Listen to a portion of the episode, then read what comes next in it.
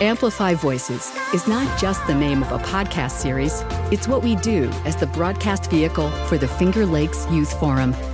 The student contributors' stories and insights hold up a mirror for the region's communities to see how the past and current situations require fresh, inspired action to build a more equitable future. The experiences and stories you'll hear are as honest, compelling, and nuanced as each student. Taking control of their own narrative while remaining open to every point of view. Daring to discuss difficult topics and listening to each other informs actions to build an inclusive way forward. Welcome to Amplify Voices. In episode 5, School Superintendent Miss Caulfield and CPP Principal Robin Sheehan return to follow up on last month's discussion on equity in schools. Students seek mentorship on topics that matter to them, balancing the scale of representation across racial, gender, and age diversity. And these school administrators are answering the call to learn and implement changes that prioritize the needs of the young people. Now let's listen to the insights from the panel discussion in episode 5. Hi. Hi. All right, so as everyone is coming in, we're going to start off like we always do with a couple of ground rules. So the first one is about listening. You want to make sure that you're listening not with the intent to respond, but with the intent to learn from each other, because that's really what these discussions are all about. Second one is respecting people's privacy. Don't go sharing any stories that you might have heard about people without their explicit permission. Number three is respect for people outside of the meaning. If someone has a preferred set of pronouns that they would like you to use, use them even if they aren't there. It's about being respectful and also being consistent in being respectful. And lastly, don't be scared to speak up when you don't know something. These discussions are all about learning, so it's better for everyone if you speak up when you're unsure about something. And now I believe Nick and Olivia are going to be leading this uh, discussion, so I'll hand it off to them. I guess I'll start because I have muted first. Sorry, Olivia. Actually, sorry, not sorry. But um, okay. So first up, we're going to talk about hawk days and school equity. I guess Mrs. Caulfield and Mr. Sheehan can ask you guys their questions first, like about hawk days and school equity, and then after that, we will ask our questions. So yeah, the floor is y'all's. I think I just wanted to get your general feedback about hawk days and what ideas you all had or feedback you had. It seems like forever since we've had one, but I guess I would like to hear from you like what has been most powerful, what has not been effective, what ideas do you have for going forward? The first thing that comes to mind for me at least is I think adding a little bit of more diversity into the Hawk Days because you know your teenage years are that's a time where a lot of kids are struggling with their identities, whether that be racial, gender, or sexuality. So I feel like if we have more adults that people can look up to to kind of, you know, aspire to be, I feel like that'll ease the pressure on them a little bit. Yeah, especially when it comes to including more female speakers. I think in my like 4 years at the school, I maybe had one female speaker that came and uh, she was okay.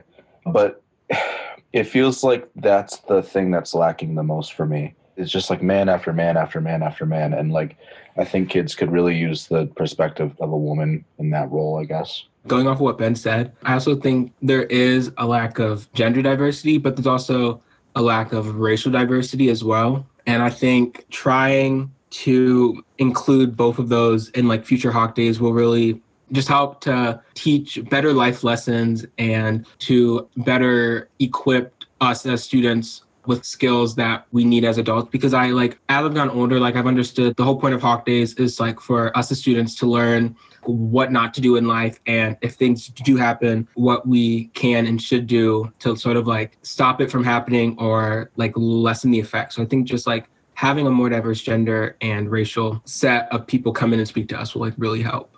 I think along that line as well of like life lessons I think there should be more than just like educational talks about drugs and more things about what Jossie was talking about with either gender or race or sexuality or mental health or just other topics that affect everyone just the same. Yeah, and I think agreeing with Chloe, like I think in a previous forum or maybe in just like one of our discussions, we've talked about this before, but it's kind of like we always have the same type of story where it's like I was bullied and then I got out of being bullied and then now I'm like the speaker.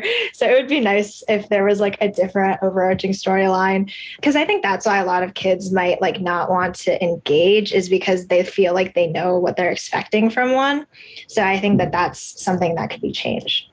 I also think if we try to uh, involve speakers who are sort of like closer in our age, so if there's like a teenager or something, or like a young adult, and just like having them come in and talk to us, I feel like when it's like a middle aged person, I feel like it's like harder to have like a similar relationship. But I feel like if it's like a person who's in their early 20s or like late teens, I feel like it's easier because we understand each other on like a more visceral level and it's easier to understand and communicate with each other. For Hawk Days, is it gonna like stay like a large speaker type thing? Like, are you thinking that Hawk Days should stay in like the same format, I guess? Or are you open to doing different things with a Hawk Day? We've brainstormed that over time because we've questioned the sometimes a large group works and sometimes it doesn't. I think it, it depends sometimes on the topic, how the actual quality of the speaker in terms of the high school student vantage point. And we've talked about doing smaller groups. I discussed that too with Greg and Danya, and Danya was here with us last time. The challenge with that is when we break into smaller groups, having the right people either leading the conversation or presenting the concept so that the quality of the presentation doesn't get diminished. Nick, I remember you participated in the Student Equity Day. I think maybe our first one or our second one. And we talked at that time about trying to replicate that activity on a Hawk Day. The challenge is you need the right people to lead it or it won't be meaningful. So we keep thinking about that. COVID certainly has driven our thought process as well in terms of our ability to gather in large groups. So we kind of just need to rethink and reinvent. And I am definitely open to ideas on that and how to move forward. So it, it uses your time in the best possible way. So I'm wondering, can I take you guys back just a little bit more about process of how Hawk Days happen? So you guys have an understanding of like what Mrs. Sheehan has to do to plan Hawk Day? Because I think that might help you know, when we first merged schools, like Hawk Days were going to be like our signature fun series. You know, it was going to be like these great days. And then I think the reality hit that, you know, there's 1,600 kids in the high school. How do you split them up into groups where they're not so big that no one's paying attention to the one person that's standing on stage? or break them up into all these smaller groups, which she was just talking about.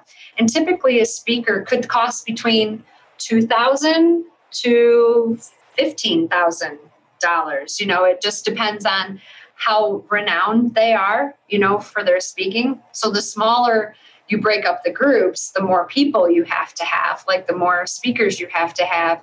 And then those days become money issues to try to manage. And when you need two, a minimum of two every single Hawk Day, there aren't a lot of really great speakers out there. Like who's who's been your favorite? You guys have been there for two to four years now. Who's been like your all-time like favorite speaker? Okay. John Paul. Let me guess. John Paul. No. Uh, okay, so my favorite like practical speaker, I would say, was the basketball player. I don't remember his name, but either like him or the one woman. She was like a chemist and she had like a PhD and she talked about like drug addiction. I thought like that was cool because it like talked about the same topic, but in like a different way that kept it like fun and like woo. And then my favorite like not practical one was that Austin Lanier guy because I was kind of confused the whole time, but it was like a concert, so it was fun. Nick, was the basketball one that you're referring to? Because I think we've had two. Was it in the gym or was it in the theater? Do you remember? Uh, the one in the theater. I'm not sure this is the one Nick is talking about, but I remember there was one Melvin Adams. Yes. I think that's who it was. Uh, Globetrotters. He actually was in the gym, I think. Yeah, yeah, he was in the gym. The one in the theater, he was like in the NBA, I think, or like on track. But then he had like a Yeah. He was Yeah. high. What does anybody else remember of your favorites or least favorites? I'll take either. I think Nick kind of took the top ones because last year that was my freshman year, so I've only I've only been to those ones. Okay. There's that one guy that like said he spoke as a motivational speaker for like the FBI or the CIA and like a sports team, and I can't remember his name at all. But that guy, that guy worked. I liked a lot of the people that came in with like kind of an understanding of like what it what it meant to to struggle, which kind of gave them a common ground with like a lot of the kids that really needed their message. There's definitely been a lot of people that have come through that I think are great, and I can't remember any of them. So it's hard. It's hard to remember the names, certainly. I think that what I've always used kind of as a gauge is to see what happens afterwards. Like, do students gather around the speaker afterwards? Are they sharing their stories? And that to me has always been a sign of success for a speaker because just to see are our students connecting with them. And what I've noticed over time is different speakers connect with different students. And I think that that's important too. And sometimes nobody connects with them. Like the Austin Lanier, I know exactly what you're talking about. I'm with you on that. And so what we have to do is go by people that get recommended to us. And sometimes they're fantastic people. And one time we had to walk them out before they continued any more presentations in the district. So it's a risk, but it's super helpful to me to hear about things that you feel could be meaningful. And a number of our speakers have been requests by students. So just so you know, and you can spread the word too, is that we always take those requests. I don't know if you remember Marc Mero. He was at one point a professional wrestler. He actually was one that a student had requested us to bring in, and we actually brought him in a second time. Now, I thought he was better the first time, but that's my personal opinion. So it's a gamble for sure. Do you guys think fewer amounts of hawk days throughout the year would be better? Like seeing two speakers a day every month is like too many? Or do you think that's the right number? It should it be every other month? Should it just be one speaker, you know, that day instead of having to see two? Do you think that plays any part in your decisions about who you liked or who you didn't? Uh, like if you're in your second hour of a, a new person and If it's easier just finding and affording a speaker, if it's easier to do it less often, then I feel like maybe finding one that really connects with people that'll be more common just because it's not it's not happening as frequently. So then you can save up I, I guess for the more renowned ones. Much as I like the half day off that we get every month, the only factor that influenced me being critical or enjoying and paying attention to the speakers was how good they were. So if you have to do it less often and get better people, that makes total sense to me. It doesn't really matter to the frequency of it as much as the impact of the actual speakers because if they have a good message, then that's what actually matters in the long run versus oh you get a new person to listen to every month. Quality over quantity. And also as for like the length of speaking i know that whenever we have to go into the gym and then sit on the bleachers for like an hour my butt does start to hurt but it's like not that bad. So i'd say it's fine if you do two but one would be like just fine. Yeah, I agree with that. Yeah, I was gonna say a similar thing basically over like about quality over quantity because I think as you can see with all of us like struggling to remember remember names and exact hawk days, I think it just sticks with you more if there's fewer so they can really like sit with you and you're not just inundated with two motivational messages about how you can do it. And then I don't know if this is the right time, but I did sort of have like a question or something going off of sort of Ben but um, regarding like the vetting process for these speakers, I remember, I think it was Melvin Adams, if he used the Globetrotter, which I question the legitimacy of because it wasn't like anywhere. Anyway, I remember him making some like pretty racially charged comments during his speech. And I don't know if that was just me, but I was sort of wondering like what the vetting process is or like if anyone else has commented about that for these speakers. Charlie, I remember that distinctly about that too, in terms of a couple comments or phrases that he used, I guess, maybe in referring to others. So I, I don't know. I think it, it again is a little bit of hit and miss. Some people really connect with a speaker and some people don't. And it's hard to figure out what to do in your vetting process to determine what is going to be successful. Because some of the ones that have come highly recommended from people we respect have not worked out for us. It's very challenging. And honestly, the very one time that I had somebody do their presentation fully before they presented, went and changed their presentation overnight, and they're the ones we walked out the next day. So it's kind of, well, I hate to say this because Nick will be speaking at graduation, but it's kind of like when I listen to the graduation speakers at the rehearsal and know what their speech is, but then when you give them the microphone, they tend to have complete control of what they say. And Nick, I know you won't do that to me, but it is a little bit like that. So it's a challenge. It's best when we have other schools, like if a student goes somewhere to like a convention or a conference and they saw somebody and really connected, those we tend to be most successful with because they're bringing it back and feel like it's a right fit for our, our school community.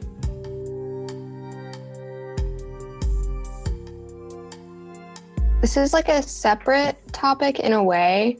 I don't know if it was last meeting or like the meeting before, but we talked about having like a mental health check in day. And so you could do like one speaker and then the kids could go off into like, I know we had like advisory in like freshman year or something, or you could like actually use that advisory class to do something, hopefully productive. I don't know how that would work exactly, or if like that might just end up getting a little too complex to be switching gears like that, but it would be a different way to use the time if you didn't want to do two speakers. Yeah, I don't know. Things like that are exactly what I need you to brainstorm and share your thoughts and ideas with me because we'll figure out logistics. Like if we have an idea that we want to run with, we're really good at figuring out how to make it happen but we need your voice to hear what is powerful and what you feel like would be beneficial to you and your peers. Last year, we were supposed to have our health fair in the gym. I don't know, Nick and Ben, Chloe, you may remember doing that before. We had various vendors, companies, people from the community come and share different ideas of things that you could do for yourself, for fitness, for wellness. Sometimes there were chair massages, golf simulators. So that has always been well received. We were going to do it as a two day event in late March last year. And of course, that didn't work out. But I'd love to bring that back and bring our community in as well because it's one more way we can get connected. But I like that idea. Yeah, and I think alongside that idea, it's just like that would be different from obviously like sitting and watching a presentation, which I think would be possibly fun. And it could go along into like wellness and mental health just because you're doing something else than like schoolwork for once and like just getting to spend time with your friends, which I think like is valuable because you're like being forced to take a break at that time. So yeah, I would really like that. Yeah, if we can do different stuff and then also have better speakers, it's a win-win to me. What do you think about bringing things from art in? I mean, we had the spoken word poetry a couple of times. The name is escaping me right now. Daniel Did he do the, gecko poem? Yes. I remember him. And that was a repeat. People had asked for us to bring that book. It's Project Voice, is the name of their group. The other thing that we had planned that got canceled was an aerial violinist.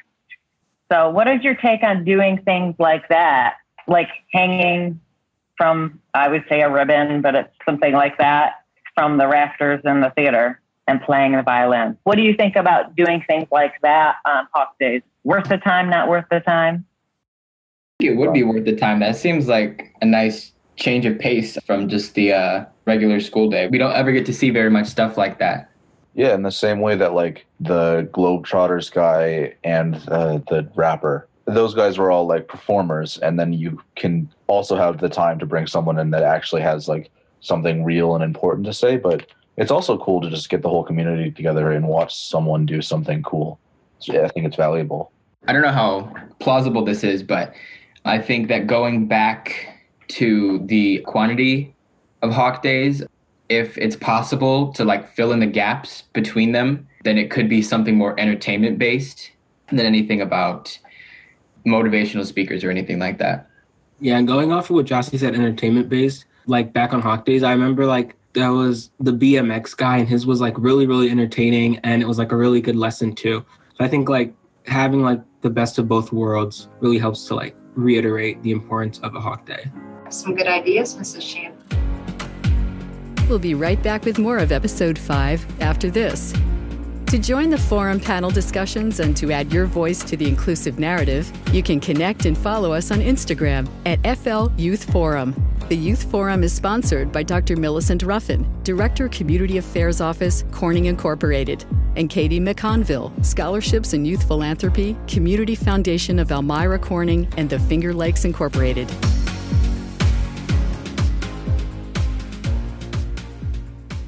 Going back to the last discussion, and because we have Mrs. Sheehan and Mrs. Caulfield here, it's perfect time for this. What are some ways that like you believe the school could work towards a more equitable environment? So like I know we've talked before about doing like a student subcommittee, so that's like a possibility if people would be interested in joining. So just opening up the floor to any of those like ideas that you guys might have.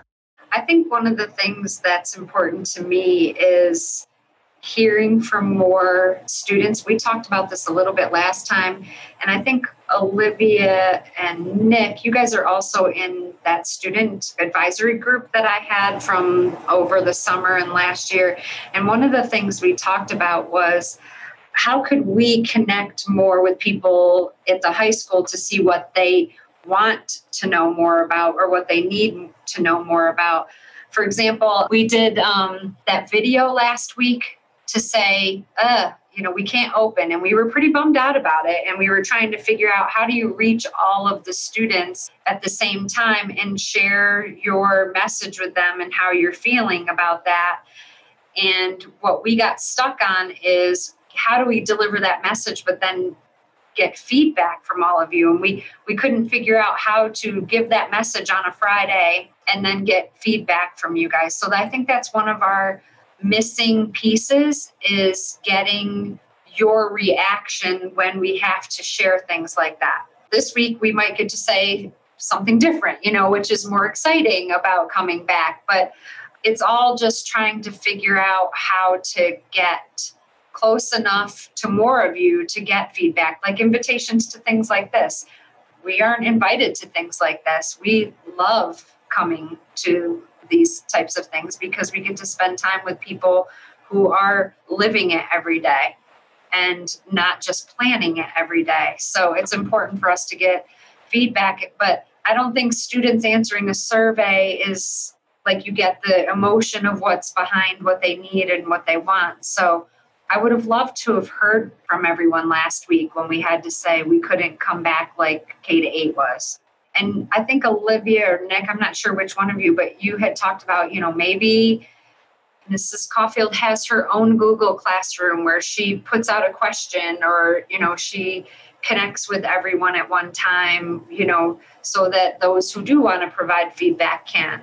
But I like seeing your faces and hearing what you're passionate about. It's different than reading it. So I guess I'm asking what can we do to get more interactions like this? What if we did a student town hall? Because I know that they have those for parents. Maybe if we did like town halls for students and students could just like drop in and like ask questions about like what's going on or like voice their opinions and concerns, I think that might be effective. I totally agree. I think the whole Google Classroom concept of right now in the pandemic, creating like a sort of meeting every so often to go over what's happening in the district. But after this is all over, actually doing that in person, if you have the time and the ability, people will come and they will want to share their thoughts. If you want those thoughts, then the best thing to do is just to create a space where people can come and do it. And you don't have to do that. Uh, you guys are very busy, but that that would be the way that you would do that if you wanted to get those thoughts. I've been thinking about that too. Do you think it would be more powerful if it was sponsored by students? It's kind of like this forum, like you all are driving the conversation. Do you think it would be more appealing to students if it's led by students? You could like draft a couple kids from the student government body. You guys have like 16 kids that are making up the student governments of different grades. So you could just bring one or two kids from there every month and then ask them to kind of create some sort of itinerary and plan for what to talk about and to discuss and have them lead the discussion when necessary. That would work if you're trying to get people to lead it. I agree with that, Ben. I don't know if Nick can share the sentiment, but I know when we do like class meetings with like class council or just class officers, I always feel like it's difficult because I feel like everyone who joins those clubs has like the same outlook. Like they're very like extroverted and they have a specific way of thinking about things. So I always feel like when we make decisions in those scenarios, it's not representative of the student body. But then we never like have really gotten a way to go and talk to a bunch of people like in the class. So I think that that's a way to combine that to be helpful for both the people that are leading student government and also for both Mrs. Caulfield and Mrs. Sheehan to like do your jobs and know a little more about what kids are thinking. Yeah, I like that idea. Um, also something that came to mind, pulling from clubs and whatnot. You know, that's a that's a large body of students, so we could pull aside uh, some of the club leaders to ask them what are some things that uh, that could use improvement. Yeah, that would bring the community together. I don't really see people like interacting with each other as a community just because we're so big that it feels like the different groups are not really communicating with each other ever. They don't necessarily have to, but it would be really cool to see that in some sort of significant way where you have all of these different people throughout the school that are all commonly passionate about the school in some way coming together and, and, and helping out with something that's important to the school. I wonder too if it would grow if students saw that what they shared there was an action for. You know, know, Mrs. Sheehan and I are pretty action driven. So I think it would be maybe more people would come if they saw, hey, we shared a concern or we shared an idea and it happened. You should come. You should share your thoughts and opinions as long as there's feedback and then an action out of it that helps the community become stronger, maybe more people would come. Yeah, that's what's so powerful about this thing when we're having a conversation with you guys to me is because when you talk to like people who are running stuff all the time and you talk to them about concerns, you can sometimes tell that they don't care or that they're not going to do it or something like that. But when y'all have discourse about whatever issue we're bringing up and kind of take it seriously, I do feel like you guys are going to do something and do care about what we're talking about. So I think obviously action is going to make a difference, but honestly, I think kids that want to come and care will come and they will immediately see why they're coming and why it's important. I really appreciate you taking the time to invite us tonight to have that conversation and to be candid and free in your feedback. And I just would like to invite you to continue the conversation at any point. And we'll think of some structures that we can establish, maybe with you, to continue that conversation and kind of build our school community in that way. I think you're right in that sometimes that piece gets lost because of the size of our school. I also think it could get lost in a smaller school, but I think it's too important to not try our best to make it happen. So I appreciate your ideas and feedback.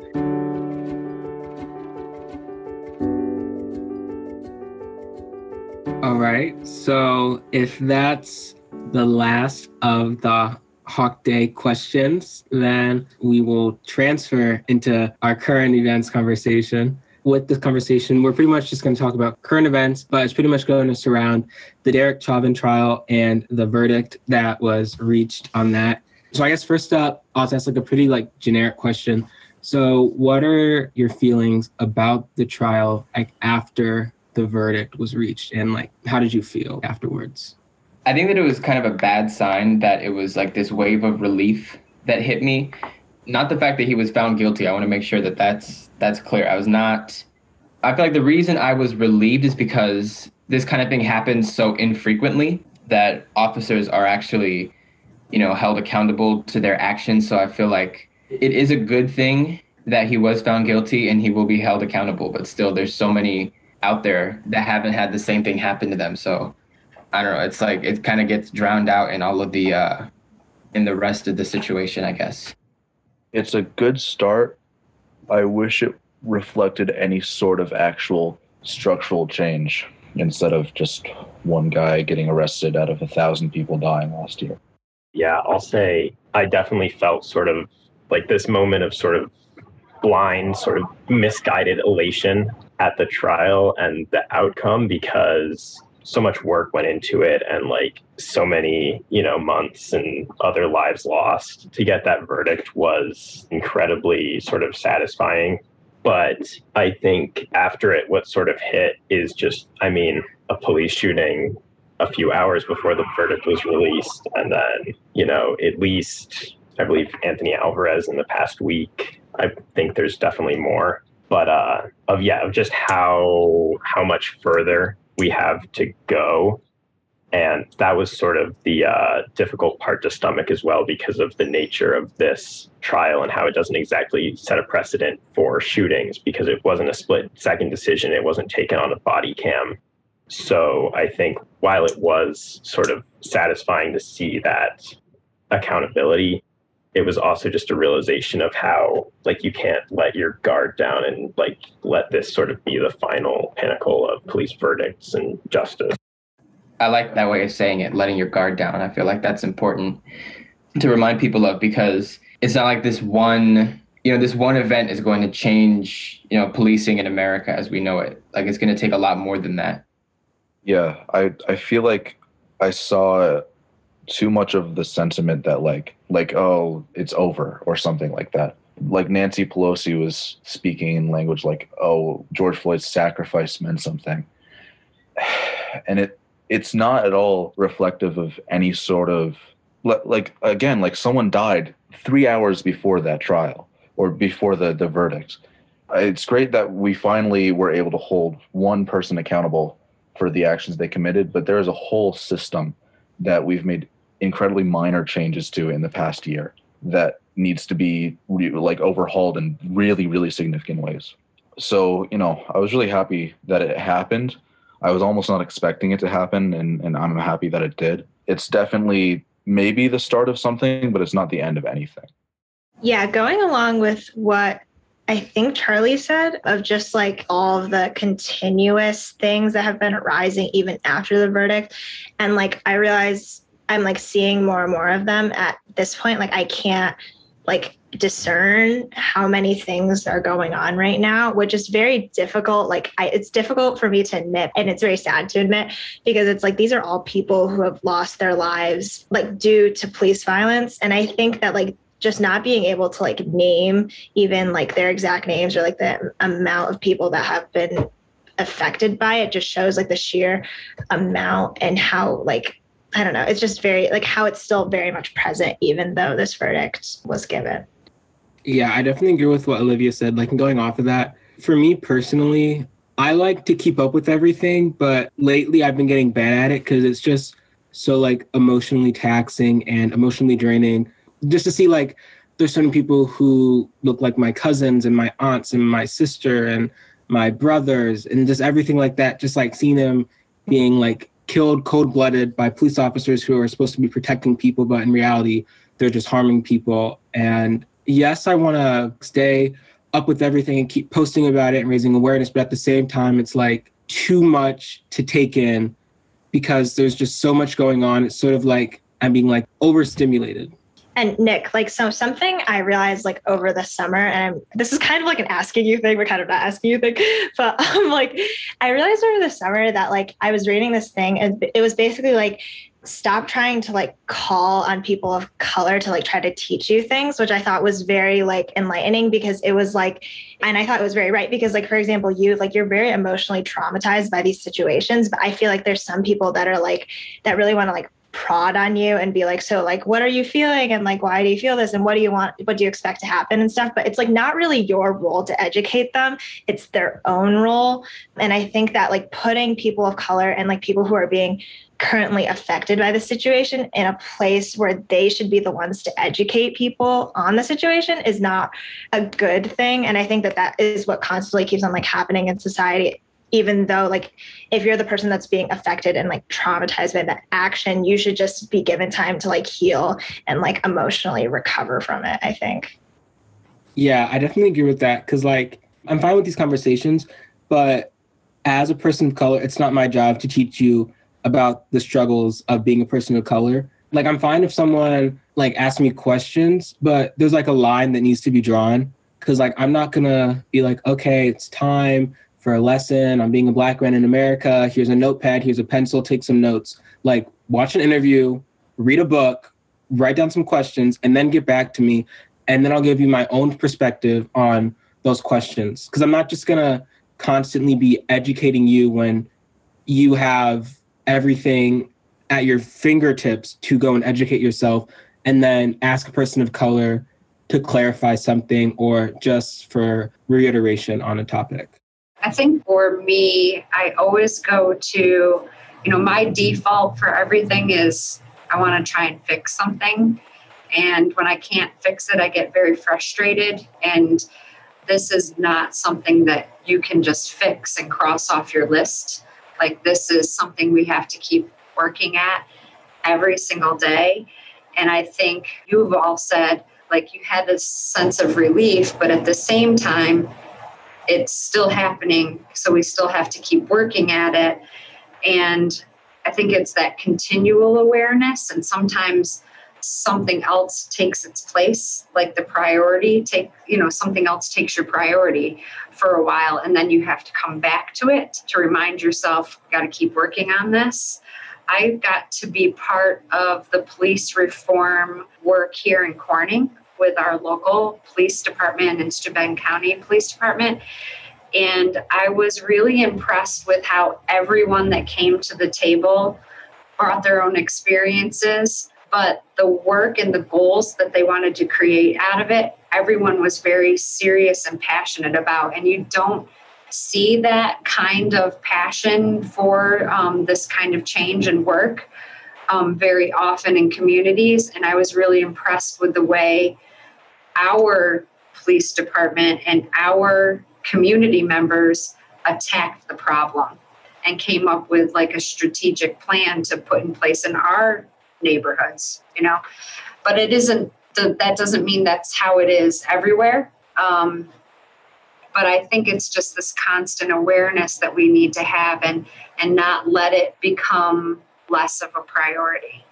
It's not something we're crossing off our list as we complete a task. I think on the topic of, I guess, keeping it relevant, uh, does anyone have any ideas of ways that we could get more awareness, I guess, around it if it starts to affect people's well being or the quality of their work in school? One thing that could be done would be having the graphics on the TVs in the hallways, but I know people don't really look at those unless they like are like avoiding someone. But um, I think just like having little graphics on the TVs and also doing like actual posters, just like, hey, like blah, blah, blah. So people can see that like there are resources. Because I'm involved in the school, I know that there are people I can talk to and I know that there are resources, but I feel like for people who are more introverted and for people who don't really like talk to many people or they don't really like know what the school has to offer, feel like they feel sort of like alone in these topics. So I just think like really advertising all of the resources that are available at the school would really sort of help keep people in a better headspace. I think the posters especially like help a lot. Like I know for spirit weeks, I have no clue it's a spirit week until I see the poster. Then like once I see that it's a spirit week, I'm like, "Oh, let me go memorize each day that's on this poster." And I think the posters definitely help a lot and like having the pictures around the school of like I think they're from the yearbook from like last year. Like I think those are really motivational and kind of having more informational and like awareness posters would have a good impact as well. And also, I don't think that teachers are very aware of students' mental health in general. And in like spreading awareness and also keeping teachers aware, I think if like in the beginning of the year, teachers always like, here's my email, here's my syllabus, da, da, da, da. here's all this stuff, my resources. If like throughout the year they repeatedly gave those resources out, because I think you get halfway through the year and then you kind of forget everything that happened and like this the support that they're there to offer you. And so like keep repeating and spreading information about possible support outlets would be helpful as well. I agree with that, Chloe. Going off of what you're saying, Chloe, I know that Mrs. Corvalon, as part of her participation, she would make it so that, that you would have to come in before school um, and participate in some activities, and that would go towards part of your grade. And um, maybe not doing it as a grade so much as just a teacher being available, encouraging teachers to have a out of class check-in session where they encourage students to come and interact with them on a level that isn't necessarily directly here's the homework here's the assignment but more what are you understanding here? What are you not understanding like in the class? And how are you feeling outside of class? How are you dealing with the things outside of class? And and, and really encouraging students to connect with them on a level that's completely separate from this allotted 45 minute period in a day. So, our final question for the night is what do you believe should happen next, as in next steps after the trial? I think, and again, this is like plausibility problems and like time management, but it took a year for Derek Chauvin's verdict to come out. I don't know. I feel like there needs to be like some sort of efficiency or like system to help trials go through and have good lawyers and I don't really know what I'm trying to say, but more along the lines of like getting things done through the law, I guess. I don't know if that makes sense at all. Yeah, the American justice system is slow as hell. But I think we need to have longer and more regulated training of police. Other countries like the UK, which have like 60 times less police shootings than the US, have systems where they require police to go through like three years of training, stuff like that, instead of getting a high school degree and then taking a six month class and then getting the ability to shoot people with a gun. So if we want to see police officers do their job better, we kind of just need to make them learn longer.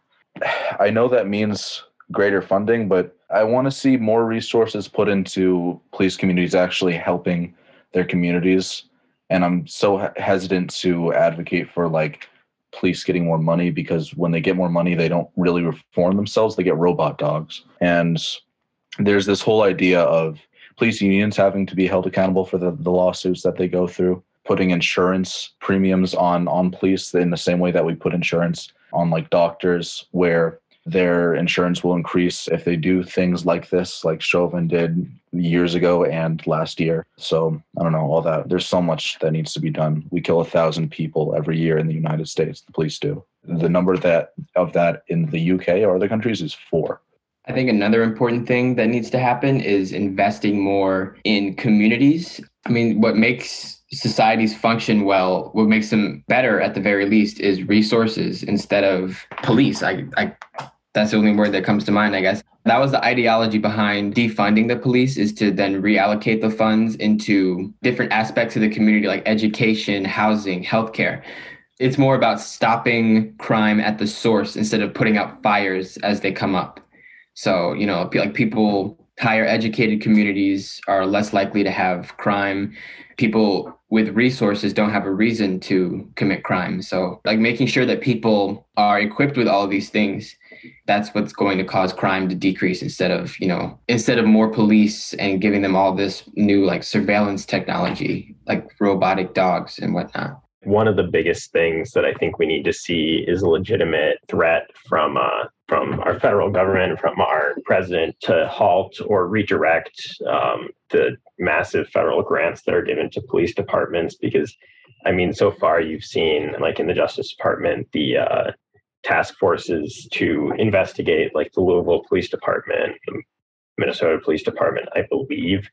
But I think that is just not going far enough, and they need legitimate cash incentives to not kill people. And that, or so obviously, like a threat of taking away some funding or redirecting it exactly into education or into training, I think is one of the biggest things that we need to see even if you know on the campaign trail biden was very adamant about uh, adding funding to the police, but he also once said he was in favor of fracking and then got Bernie Sanders and AOC to author his climate bill. So he's obviously movable on issues. And I think how we continue down that path is, I mean, looking at what goes on with Ithaca and Svante Myrick's new uh, policing program, the most progressive policing program in the country, is an absolute uh, petri dish for seeing what can happen with these types of reforms. And I think ensuring that is a good outcome and really looking at that and broadcasting it is a uh,